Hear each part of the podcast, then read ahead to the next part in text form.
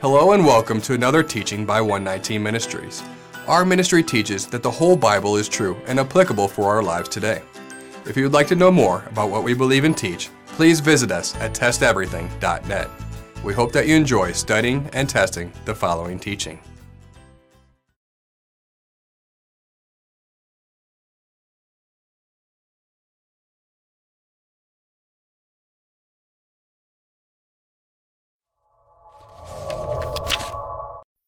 As his people come back to the understanding that the whole Word of God is still true and applicable to us today, often there is expressed confusion concerning the mixing of threads.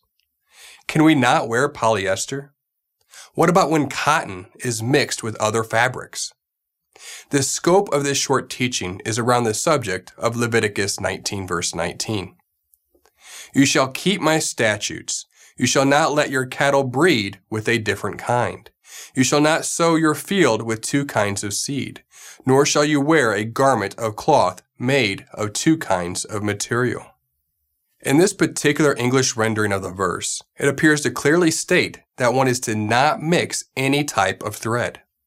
Yet the same commandment expressed in Deuteronomy appears to indicate that the only thread that is not to be mixed is wool and linen. Deuteronomy 22, verse 11, New King James Version. You shall not wear cloth of wool and linen mixed together. So why does Leviticus 19:19 seem to generalize the prohibition to mix any type of thread? But Deuteronomy 22:11 state that it is only wool and linen that we cannot mix.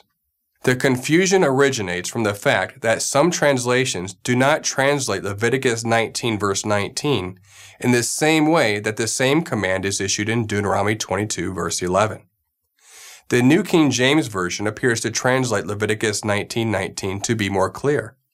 Instead of Yahweh commanding his people to not mix any thread in this translation, Yahweh is only commanding us to not mix wool and linen, just like Deuteronomy chapter 22 verse 11. Leviticus 19:19, the New King James Version. You shall keep my statutes. You shall not let your livestock breed with another kind.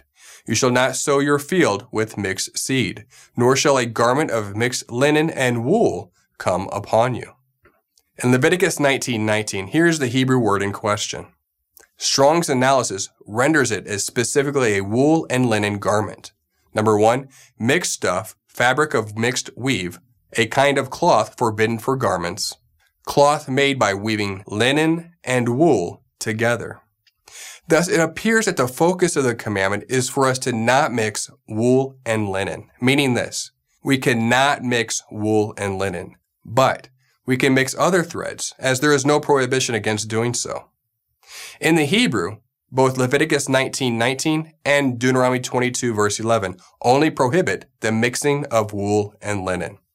Thus, mixing cotton together with any other fabrics or any other similar example is permissible according to the Torah. It is only the mixing of wool and linen that is prohibited.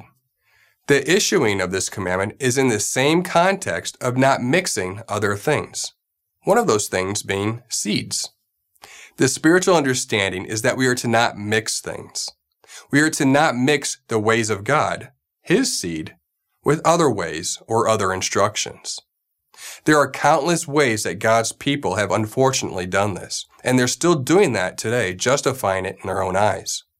So perhaps we should consider examining our own ways and practices and determine if we are taking the ways of God, the good seed, and mixing it with the ways of the world, the bad seed. We hope that this teaching has blessed you. And remember, continue to test everything. Shalom.